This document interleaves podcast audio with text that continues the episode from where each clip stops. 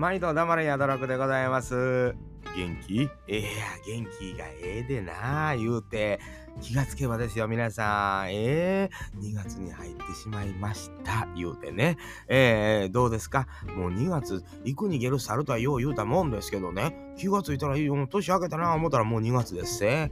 ええ大変やなあええもう年度末になってきますよ、言うてる間に。今年はね、あのーうちの子供も卒業ですからね。ええあの上の子はもう高校卒業しますし、下の子は小学校卒業して中学校に入るというようなことになりますからね、もうだんだんだんだん子供も大きくなるというようなことでございましてね、気がつけば、えー自分も年いってるわけでございますが、まあそんな中ね、ちょうど昨日ですけども、電脳、電脳になりますよ、言うてね。あ頭にチップ埋め込んで言うてんのがもう来ちゃってるからね、言うてね。えー言うてたでしょ。で、それがね、あのーちょうど、あのー今日からかな、昨日からかわかりませんけども、あのフルアニメ TV っていうかな、あのっていうチャンネルがあるんですけどね、YouTube に、まあ、そこで広角機動隊の笑い男事件っていう、まあ、あの、ファーストシーズン、テレビシリーズのファーストシーズンで、テレビアニメなんかな、あれはね、あのースタンドアローンコンプレックスっていうやつのシリーズ、1シリーズ目というんですかね、連続ものの、それの笑い男事件の発生が、実は、まあそのアニメ作品の中での事件なんですけど、えー現代の2024年2月1日にその事件が発生したっていう、これはもう説明するよりも見てもうた方が早いんですけど、まあ、マイクロマシンっていうその体の中に入れる。もうややこしいね。こんな説明しだしたら、もう見てもらうのが一番ええね。しかもこの笑い男事件の一番最後の方のところに僕の大好きなシーンもあったりするんですよね。大塚明夫さん、えー、扮する馬頭ですな。えーこの人のセリフがあるんですよ。えー山ちゃんがね、扮するね、えー、徳佐という人に対して言うセリフがね、このシーンが入ってるんかどうかは、この一気見て言うてるから入ってるんやと思うんですけどね、あのーバカだね、お前は、つってね、言うシーンがもう一番好き。一番好きやね。で、広角機動隊も僕にとってはもうバイブルですからね、ぜひぜひ皆さんね、まあお時間があるならばですよ、もう週末に入っていきますけども、この一気見できんのが2月の3日までかな。あっていう風になってる土曜日まで、えー期間限定一気見っていうで公式アニメって書いてあるんですけどね、ちゃんと公式ですから、違法なやつじゃないですから。まあ本当はあの DVD にしたって、まああのネットフリックスとかどっかにはあったと思うんですけども、ぜひ本当はゆっくりね、見てほしい作品ではあるんですけども、あまあもともとは、あのー白尾正宗さんっていう方の原作で、まあ本が出てたんですよね。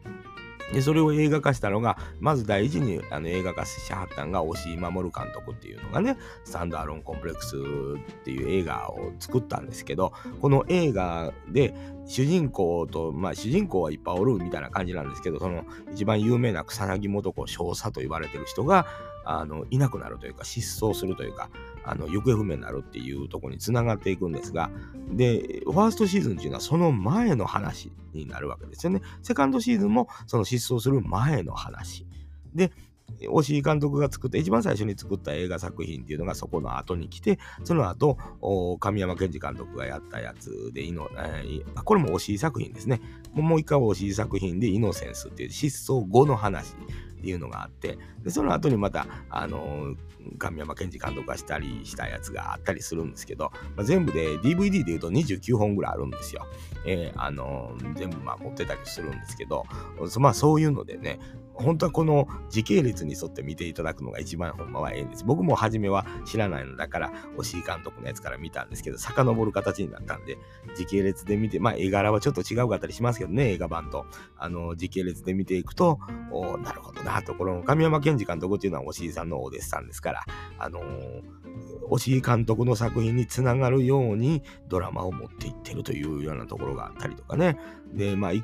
1話の脚本に対して脚本家が3人か4人おって合宿して話を作ったというような話があったりとかですね、インタビューも DVD なんかにはね、インタビューも含まれててね、めちゃめちゃええんですよ。だぜひね、まあ今日なんかもう本当に喋る話題ないんです。この広角機動隊という作品がね、本当に僕の人生の中ではものすごくこう、ゴーンと響くようなセリフも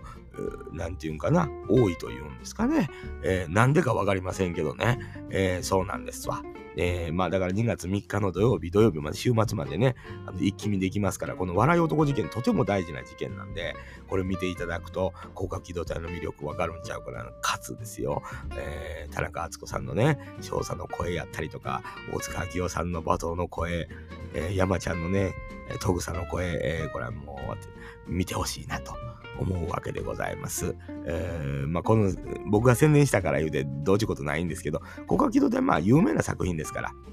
ほとんどの方が知ってるとは思うんですが、改めてこの笑い男事件、僕大好きな事件ですけど、うんこのシリーズ見ていただいたら、この高架機動隊の魅力注文がぐっと入ってくるんちゃうかなと思うわけでございます。本日は短いですけどね、もう今、一気見しなあかんやんか、また。えー、もう何十回見てるか分かんないんですよ、僕も。分からへんのですけど、見るたびにかっこええわ、言うて、えー、言うてまんねん。えー、大塚さんかっこええわ、言うて、あんななりたいわ、言うて、なられへんけど、言うてね、え言うてますよ。だからもう僕が見てほしいのはもう、最後の最後、こう、トグサが、あのまあもう言われへんわね、まあネタバレになるから、行こうとするときに、バトが